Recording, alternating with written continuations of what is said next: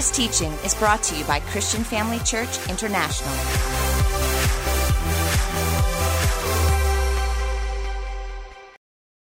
Hello, everybody. Oh, there we go. good morning, everybody. Good to be in the house of the Lord this morning, and it's good to be back from Kenya and Uganda. The pastors and the churches, they all send their love and they say, Tell them, please, thank you for giving. Thank you, thank you, thank you. Your seed is changing Africa for Jesus. Amen. Praise the Lord. Praise the Lord. You know, yesterday I had to travel from Hartbeespoort Dam and I was looking for the shortest route back to church.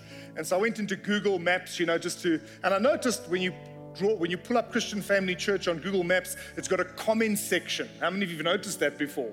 It's like it's like feedback. And I began to read and scroll through all the comments of people that had visited Christian Family Church for the first time, and I was blown away by how many people come and visit this church and absolutely love it. It's no surprise though, amen, because at Christian Family Church we're changing lives and we're changing our world. Let's give God a great hand of praise. It makes for such a wonderful read, and it's no surprise. It's no surprise we're doing our serve day come July, and then now June, May and June, we actually got our, blank, our blanket and beanie drive. Say blanket and beanie. Last year we only gave out blankets. We figured, listen, the heat escapes from the head, so let's slap a beanie on it as well. So we're doing blankets, beanies, feeding the folks. And if you want to get involved, you'll notice on the BG behind me, just get all the welfare at cfc.co.za and they'll tell you exactly how you can get involved. But we're doing something for the homeless this winter. We're helping them and keeping them warm, amen, with the gospel, with a blanket and a beanie. Come on, give God a wonderful hand of praise. Hallelujah. Well, it's time to get in the word. We started last week. Pastor Jenny did a great job. I also watched the, the comments of Pastor Jenny launching our, our series that we've just started entitled Change Your World. Now, this series is actually titled after a book that John Maxwell authored. I don't know if she mentioned that to you or not. We're not speaking out of the book, but we thought, gee whiz, what a great title to develop a series on. And so I'm going to be doing part two of that series here today. And really, my message today is speaking about influence and how you can change your world with the influence that God has given you. Now, regardless of whether you believe it or not, you are influencing people. Beyond a shadow of doubt, you are influencing people. So let's pray and let's dedicate this time to the Lord, then deep dive into the Word of God. Father, we come before you this morning in the precious and wonderful name of Jesus. Thank you that we could gather together as believers in Jesus with the power of the Holy Ghost, with the Great Commission to go out and change our world. I pray today, Lord God, that our influence individually would really just come to the fore, that we would discover where you've called us to, the people you've called us to, so that we can change our world and change theirs. We give you all the glory for this, and all those who agreed said, Amen. Praise the Lord. Um, it seems like my volume's a bit down. Can someone, is it poor? Okay, the sound's poor. Can we make a plan there, or do I need to use the handheld, guys? Handheld. One to handheld. Okay, let me get the handheld. I'll be back for those of you watching online. I'll be back in a moment.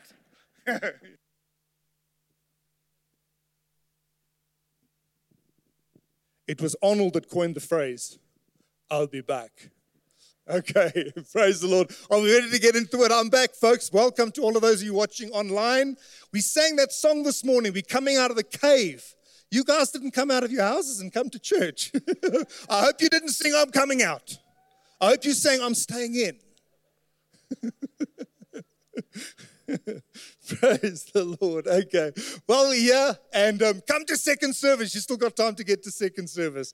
Praise the Lord. As I mentioned, the title of our message is your sphere of influence. Here at Christian Family Church International, we believe that everyone is on a journey. Everyone. Can someone say, I'm on a journey? Okay, so even when, you're, when you become a believer, you start a process. In actual fact, that's why we modeled our church the way we have, because we believe everyone needs to know God. And we believe that people can know God in a very personal, intimate way. Not in an existential way, like God's up there and we down here, and we have to cry out, Lord, where are you? Are you coming? But no, personally, we believe that a person can actually know God. And as a result of knowing God, you get to the place where you realize that you need to find freedom because everyone needs freedom in a certain area. Okay? So our first value is to know God, our second value is to find freedom. The best way for me to describe this, I suppose, is before you come to Jesus, the world's got a good lock on you. How many of you know what I'm talking about? I mean, the world's locked you down, right? And then you come to Jesus and you're full of joy and you try and move on in your spiritual journey. But for many of us, me included, something's pulling you back. So it's almost like you've got 100 bungee cords. Some of us have 10, some of us have a million, like Pastor Greg. Some only have one, like Pastor Johnny. But you can imagine trying to run with a bungee cord on you. You know, every time you begin to know God and you find freedom in a specific area, it's almost like a bungee cord comes off. And guess what happens? You can run a little bit further. But sometimes the stuff we're dealing with pulls us back again, and we know God and we discover something else, we find freedom. And so, everyone, and if you don't think you've got issues, that's your issue. If you don't think you've got an issue, that is your issue. But we believe everyone is in the journey, and we eventually want all these bungee cords off us, you know, so that we can just walk free. The just shall live by faith, and we walk by faith. Amen. And then, thirdly, it's important that we discover our purpose, which is why Christian Family Church has Growth Track. Now, most of you know about this, but for those of you that are here for the first time, and those of you watching online, you may not know that. But one of our values is to help you discover what God has called you to do because everyone is created on purpose for a purpose. God never said, Ooh, we didn't plan that, Lord. That one was born, let's come up with something quickly. You know, your, and actually, your purpose is as unique as your fingerprint. So don't ever think that I've got no value. Ah, someone's already doing what I'm called to do. No, no, no. What you bring to the party is as unique as your fingerprint. Your purpose is as unique. And my question to you is because most people are absolutely oblivious to the fact that their fingerprint is unique in every way. But when they come to that realization, shoulders back, chest out, saying, Hey, man, I'm different. Praise the Lord. Amen. And then you bring that difference into the world where God has called you to serve. But it's really the fourth one that I'd like to spend the whole morning on my message this morning. And that is that every single one of you, because you're unique, has been called to make a difference. And truly speaking, nothing will ever make you happy. Not, not the number of cars you have, the houses you own, the job that God has put you in, your vocation, your call. Nothing will make you happy until you make a difference in the life of someone else. That's where true fulfillment comes. So, the ultimate purpose of my life, ultimately, is to glorify God by making a difference. Every single one of us are called to glorify God by making a difference. Turn with me to 2 Corinthians chapter 9 and verse 11, and let's see what the word says. In the NIV translation, the Bible says, You will be made rich. Now, rich is not always referring to money.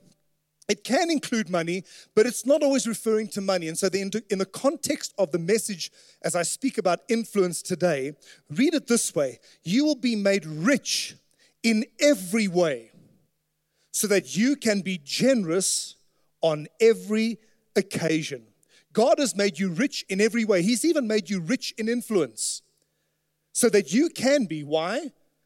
Generous on every occasion. He's not made you rich for your own benefit. In actual fact, the Lord saved you, but not just to see you saved, but to see other people saved around you. Can someone say influence? You see, there are things for you that are just way easier to do. I mean, for example, when Gideon got up here today and sang rattle, if I try to get that high and that loud, I'd break something. And I'm talking about in me. You know, there's just certain things that certain people are. I mean, the sound guys, okay, they didn't get a 10 out of 10, they got like a nine and a half. But I mean, if you put me behind, behind that sound desk, I wouldn't know what's going on, you know? Every single one of us have a different contribution to make, and that's what makes this work. So there are some things that are just easier for you than for most of the people around you. And that's pretty much a key to the difference that God has created in you. And so, my objective through my message today is simply for you to begin to recognize what your influence is. And here's the truth because if you don't recognize your influence, you can't even begin to exercise it. So, today is dedicated to recognizing where you are influential in order for you to leverage that influence for the sake of Jesus Christ. Can someone say amen? And the reason I'm teaching this message this morning, I suppose, is because there's still some of you that are not in the game. You're still not in the game. You're still sitting as bystanders and you're watching the game. Now, I'm not a big soccer fan, and I was going to ask Clive, but he's on leave. I was going to ask Clive, what soccer game recently was won by someone who scored a last minute goal? And the entire stadium kind of went, you know, they erupted. Ask Elaine. Liverpool, oh, I don't know about Liverpool, but I'm supposed I'm going to get booed by some people. But let's say Liverpool scored the last, the last goal, you know? I mean, the, the stadium erupts, they all get happy, but guess what? They'll never feel as fulfilled and as satisfied as the guy that actually scored the goal. That's the difference between not being in the game and watching the game. If you are here today and you're watching online and you have still not recognized what your influence is and are using that influence to glorify Jesus, guess what? You're not in the game. You come to church and you shout when you hear about a testimony of someone won to Christ. When you see a serve day, you clap your hands, but you're not in the game. And the only reason for that is, and I fundamentally believe, it's not because you're lazy, it's because you don't know your worth. You don't know what you bring to the team. Do you know why people get saved in this church every weekend? Because we're incomplete. This church is incomplete. If we were complete, people would stop coming through the doors. But the Lord says, I'll bring them because you need them. And when you get saved and surrender your life to Christ, and when you go on growth track, guess what we do as a team? We say, Praise God, He's given us someone else to fill in a gap that we may not even knew was didn't even know was there. We're a family, amen? No one likes to have a son who just sits in his room and plays TV games all day. Put that boy to work. Mowing the lawn, even if it doesn't need to be mowed. Why? It's time he got some skin in the game, amen? And so, my message really is because some of you still don't have skin in the game yet. Take a look at Galatians chapter 4, 6 and verse 4 in the message. Look at this. It says, Make a careful exploration of who you are. Today, today, we're going to make a careful exploration of who we are. And look what it says and the work that you've been given. Say this I've been given. Say it again I've been given a job by the Lord Himself that no one else can fulfill, that is as unique as my fingerprint is. I don't know how many of you here today watching online have not discovered what that uniqueness is, but I tell you today, the Holy Ghost is going to stir you. I'm not going to do his job. I'm going to preach the message and I'm going to let him whirl around in your heart and whirl around in your mind and drive you towards action.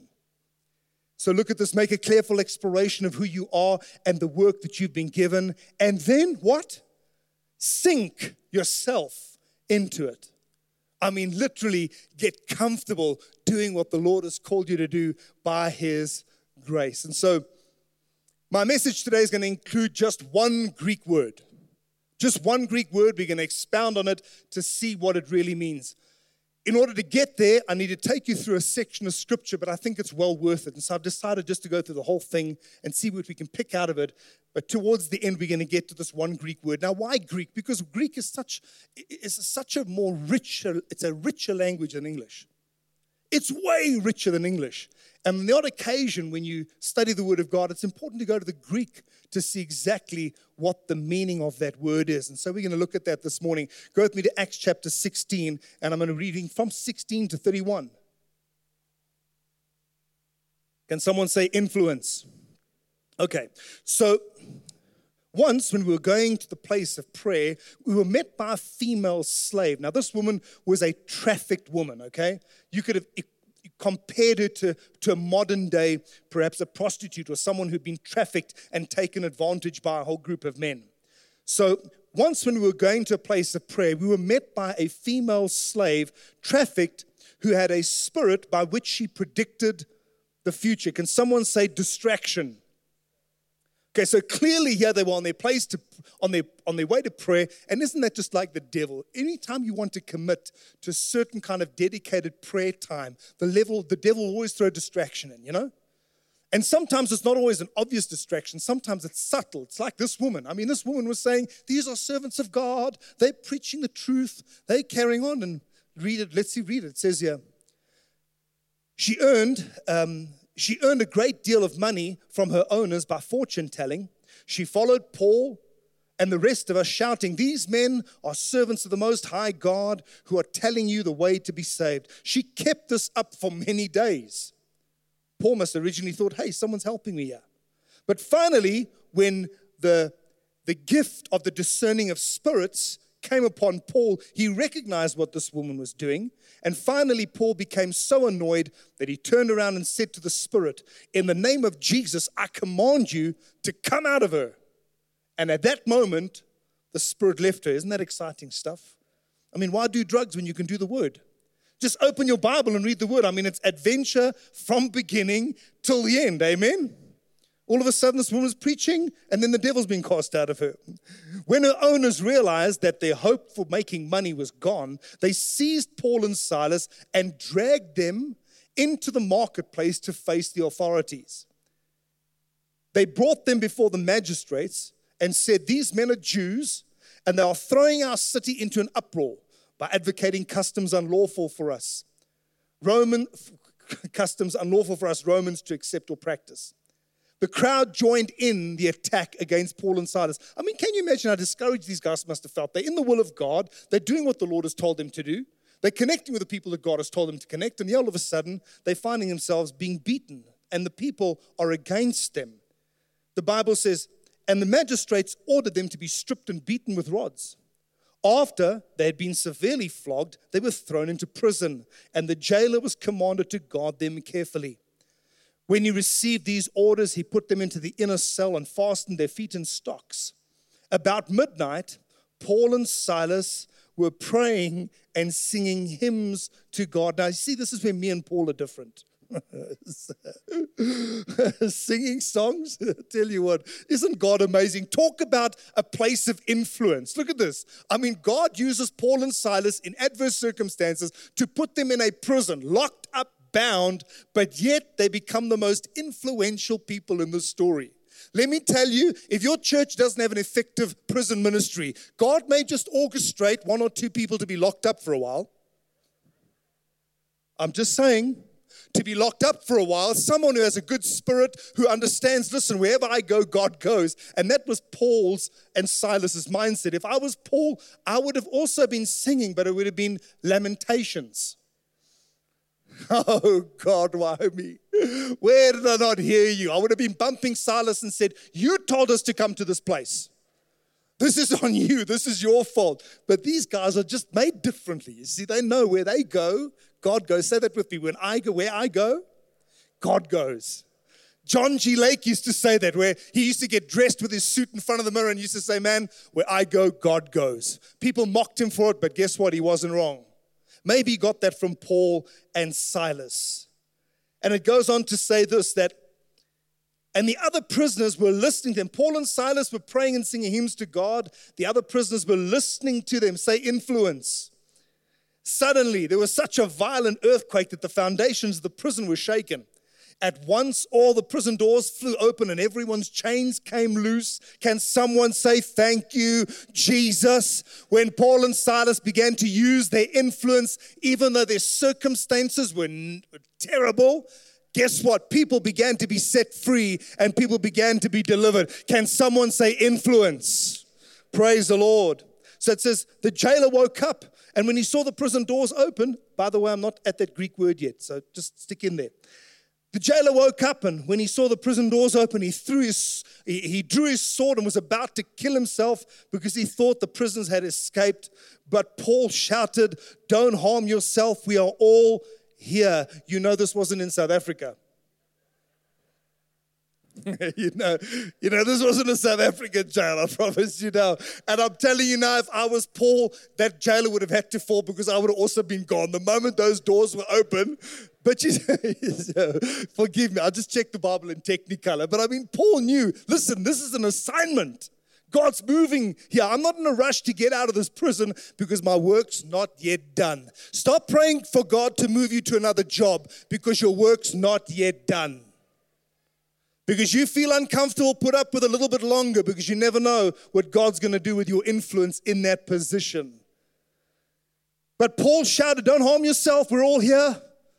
The jailer called for lights, rushed in, and fell trembling before Paul and Silas. Then he brought them out and asked, Look at that, he brought them out. Paul and Silas didn't walk out. The very person that they were about to win to Christ was instrumental in pulling them out of the place where they were held in bondage. Sometimes your deliverance is just one soul away. Sometimes your breakthrough is just one soul away. Sometimes your new or changing your world is really just one witness away. Can someone say just one witness away? So the jailer called for lights, rushed and fell trembling before Paul and Silas. Then he brought them out and asked, Sirs, what must I do to be a Christian? They replied, Believe in the Lord Jesus Christ, you'll be saved, you and your whole household. Now, that's the word I want to expound on is household. What a promise to give a man that you'll be saved and your entire household. Say this it's God's will that my salvation should lead to the salvation of my entire household. You can trust God for that.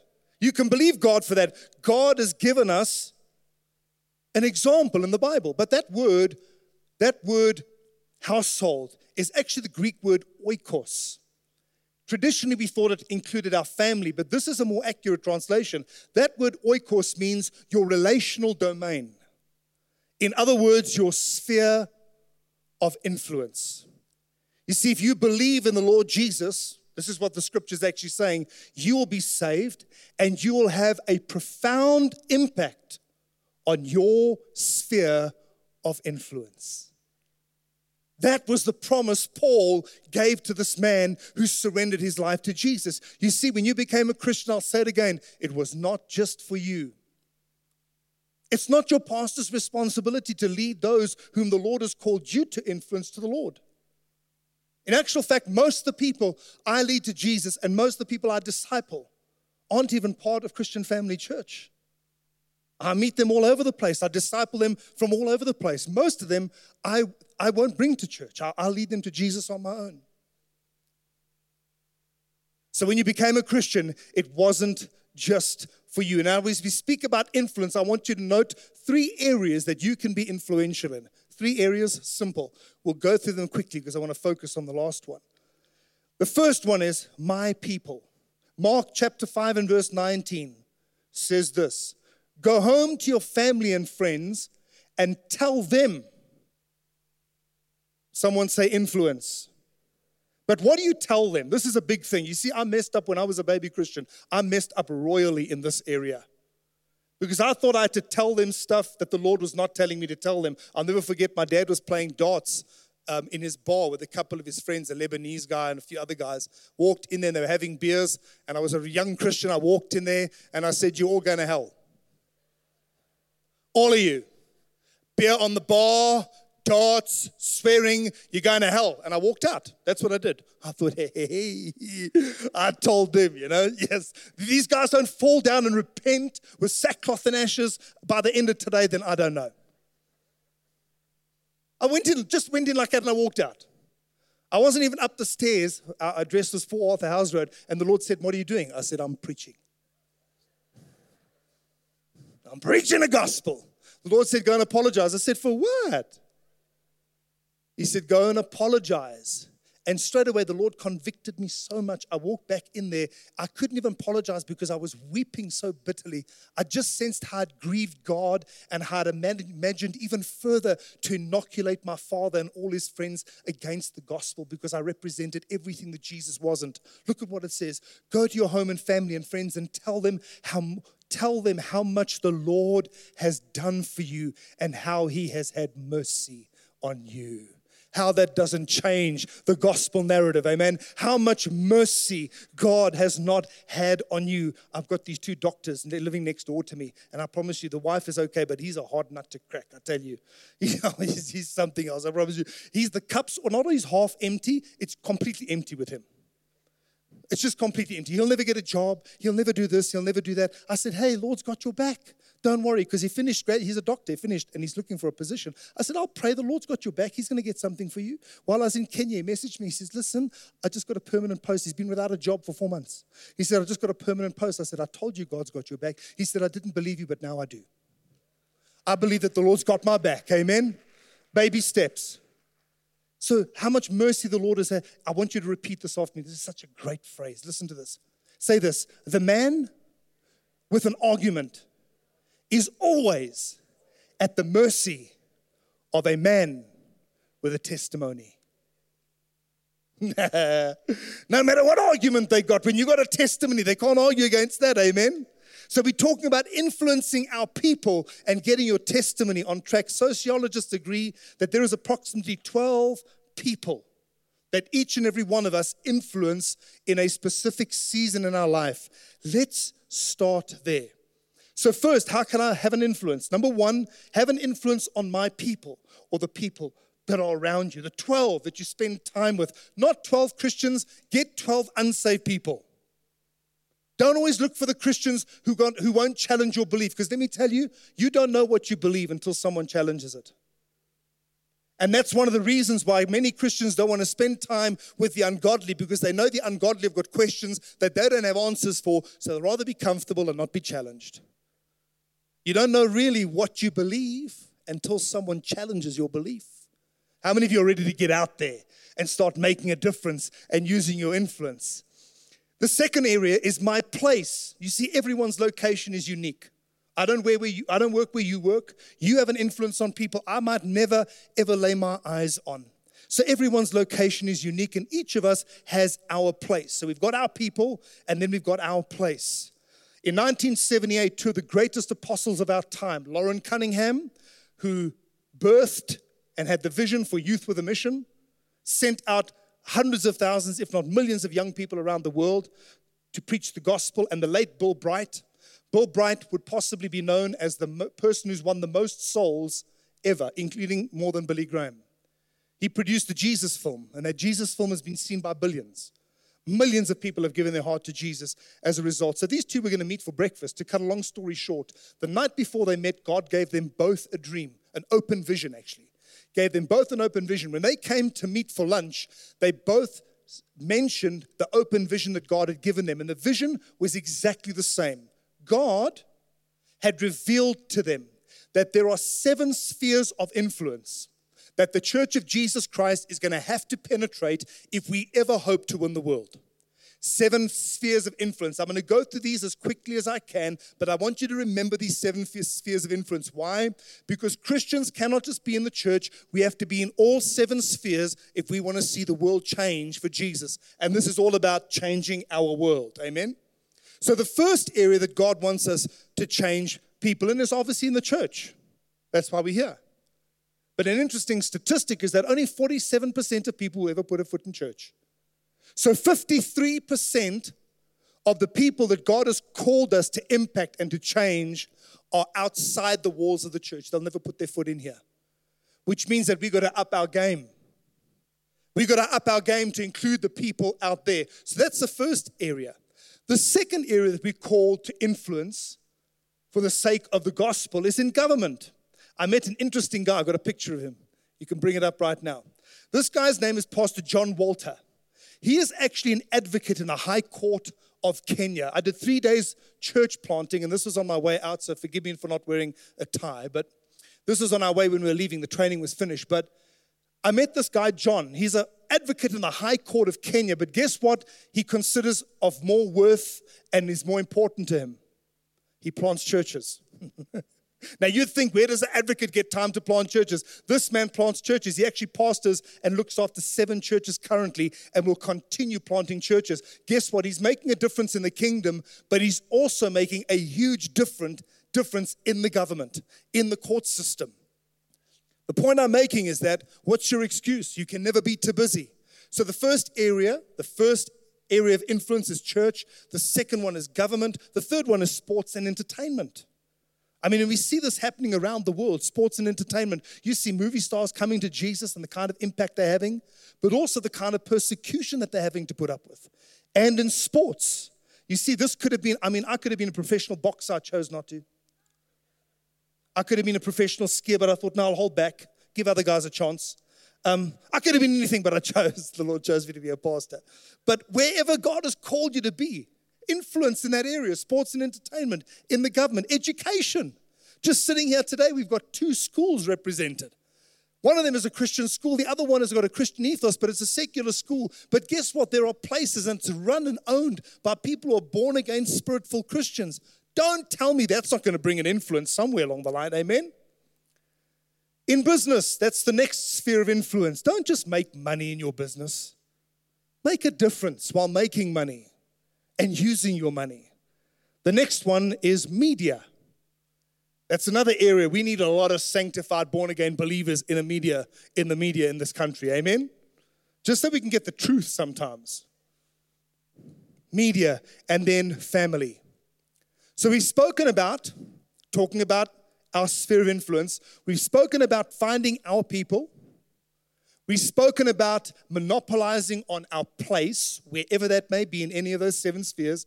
And now, thirdly, I want to talk about your passion. If you want to talk about influencing people, it's easiest to influence people when you're passionate about something. Now, Pastor Johnny, Pastor Greg, and Pastor Jenny, and most of the team will tell you listen, one of my greatest weaknesses is that I get distracted very easily. I can shift and change. Ek soos 'n verkeermannetjie. I mean, I can be passionate about one thing the one day and then, ah, next day, not so passionate. The only thing constant with me is change. I remember some years ago, my wife and I were passionate about riding motorbikes. I bought myself a Harley. I, I realized that if I'm going to change the people around me that are professional sinners and bikers, I'm going to have to get a bike. I can't rock up there in a car and mingle with bikers. So you'll see a picture. Check there. Hey, that's me and my baby. That's me and my baby on my street glide. It was such a nice bike that I miss it now that I see it. But but it was a season. I was passionate about that. And guess what? At my last count, we led 11 families to Jesus. Here's just a picture of not the exact people. Go to the next slide. Talking about passion. So those are some of the people that, that we led to Christ, but whole families that we spent with one night. We were sitting around a table and, the, and a whole a biker group was around the table and, and we had people there that were, that were drug addicts and using, some of them were high. And the, the evening started kind of tense, but ended up, all of them started downloading the Bible on their apps on their phones. In, so someone say influence. It's easy to influence people when you're passionate about something. And that's what I want to speak about. That's the point I'm trying to make over here. God will stir you, He'll stir you up towards something, about something, and utilize that. And you can find this in Ephesians chapter 4, verses 1 through 16. It says, Therefore, I, a prisoner, Paul says, I don't belong to myself, I'm a prisoner. He says, For serving the Lord, beg you to lead a life worthy of your calling for you've been called by God. He has given each of us a special gift, not the same gift, not the same passion. He's given us something different, something unique through the generosity of Christ. Now, these are the gifts Christ gave to the church apostles, prophets, evangelists, pastors, and teachers. And my responsibility, because I'm one of those, is to equip God's people, which is really what I'm doing here. What? To equip God's people to do what? Look at this. To do His work and build up the church, the body of Christ. He makes the whole body fit together perfectly as each one does its part. What are you passionate about? And so my passion shifted. I went from I went from riding bikes to running. I decided I want to run comrades, and so in order to run comrades, you have to run with a club. And so I joined a running club. Um, you can see over here. So I joined a running club. So can someone say influence? You see the guy with the mask on his face. His name's Dean Fine. He's a little Jewish guy. I call him the Jewish gigolo. Up until recently, he wasn't married and he'd run behind all the pretty ladies. And he'd say, Dean, come, run with us, boy. Come, just stick around, stay with us, you know? So, so that Dean over there and Brendan. But it wasn't long before, guess what? Some of them gave their hearts to Jesus and some of them still are. And we're baptizing them. Take a look at the next picture. It's easy. You know, when you're talking about your passion, when you're talking about your passion, you can communicate the gospel of Jesus. We don't have an off switch. You see, when you're excited about the Lord and it's passionate, and now this is a big one, you want to hold on to this one. So, my most recent passion is off grid camping. I was a late bloomer in this department. I've lived in Africa, had never been to Kruger Park until I was in my 50s. Then I went and ta the lights went on, and so I became passionate about camping. Check out this. This is in the Kruger Park. That's me with my baby again. Even though she's not passionate about things I like, guess what? I rope her in. And then she becomes passionate about them. Can someone say influence? Okay. So then, guess what? We find ourselves camping in one of the most deserted places on earth, Richtersveld. Go to the next picture. And guess what? We end up leading our soul over there. He's a Nama. He's um, uh, from the Nama tribe. Sarah's next to him. We end up preaching the gospel to him for three hours the one night, invite them for dinner, got them saved, preached to Sarah. She got healed because she had rheumatic or she had arthritis. So you're camping, can even. Now, listen, you need to stick with me here. In a month's time, I'm taking away six very specific people. I've been working on some of them for 20 years. And I'm hoping that by taking them to a remote part of Africa, I'm going to be able to lead them to Jesus. Let's take a look at who those people are. There we go. Pastor Jenny, Pastor Simon, Pastor Johnny, Pastor Simone, Pastor Greg, and Pastor Tracy. Can someone say influence? Can someone say passion? Come on, guys. Hey, let's just get in there and let's just do it. Let's make a difference. Let's utilize our influence with people, with places, and with our passion. Won't you find something that you passion? I don't know what my passion's going to be next week. You never know with me. You never know. I mean, once I've got them saved, maybe I'll move on. Who knows? The Lord might move me on to something I'm just kidding. I love them very much. But we are, in actual fact, going away next week, the management team together. And guess what? We're going to go witness we're going to go praise the Lord and we're going to get souls saved right out there where nobody average or nobody goes normally. Can someone say praise the Lord? Anyway, my time is up. I hope this message has blessed you. And those of you watching online this morning, I didn't get to the 12 blessings that come with those who give and pour their lives out for others, but it is in your notes and you can take a look at that. So every head bowed, every eye closed. Please, no one looking around. Every head bowed, every eye closed. If you are here this morning, or you perhaps watching online, and you've no, never ever surrendered your heart to Jesus, you heard me speaking about influence and about passion, and really your, your life is kind of lackluster. Nothing ever exciting happens. And because nothing ever exciting happens with you, you have nothing to share with others. Let me tell you, excitement begins when you make Jesus the Lord of your life. That's when living really, really begins, when the joy of the Lord consumes you, when you're born again and it is well with your soul, when the sin that you've been struggling with has been washed away through the blood of Jesus and you are completely cleansed, that, my friend, is when life begins. So if that's you and you're saying to me, Pastor Andre, I want to submit my life to Jesus, at the count of three, I want you to raise your hand high in the air because in order to influence others, you first got to allow Jesus to influence you. At the count of three, one, two, three. Raise your hand high in the air, saying, Pastor Andre, their hands going all up. God bless you. Come on, raise your hand high in the air. Keep it raised for me. Please don't put it down. Jesus died naked on a cross for you, so you can raise your hand in the air and say, Yeah, Jesus, it's my time today. Today is the day. I surrender my life. For those of you watching online, right where you're at, raise your hand in the air, whether it's in your living room, wherever you're watching it, perhaps on a train with earphones in your ears and you're streaming the service. Say, Jesus, today is my day. I'm going to ask, please, if leaders wouldn't mind going and pastors and just placing their hands on the shoulders of those folks. God bless you, sir. I see those hands over there. I see your hand. I see your hand in the front here, sweetheart. Come on, let's all pray this prayer together, shall we? Everyone, let's say this together. Say this, Heavenly Father especially those that raised your hands. Come on, say this with me. Heavenly Father, I come to you in the name of Jesus. Lord, I know that I have sinned and fallen short of your standard. Today I'm asking that you forgive me and that you save me. Lord Jesus, I believe that you died for me. And after three days, you rose again, declaring that I am forgiven. I take it today. Come into my heart. I make you the Lord of my life. Now, I just want to pray with you for one second. Father, I pray that you'd grant every single person that's raised their hands the gift of faith to accept, believe, and receive the spectacular gift of salvation. May they never go back. May they grow in you. May they know you. May they find freedom. May they discover purpose and may they too also make a difference. In Jesus' name I pray. Come on, let's give them a great God bless you. Thank you for joining us during this episode of Living Life with Dr. Theo and Bev Wolmarans. We hope that through this inspired teaching, you had an encounter with God. If you enjoy the teaching ministry of Apostle Theo and Dr. Bev Wolmarans and would like to enjoy more resources, we hope you will visit our website at www.christianfamilychurch.co.za or for our American listeners, www.christianfamilychurchsa.com.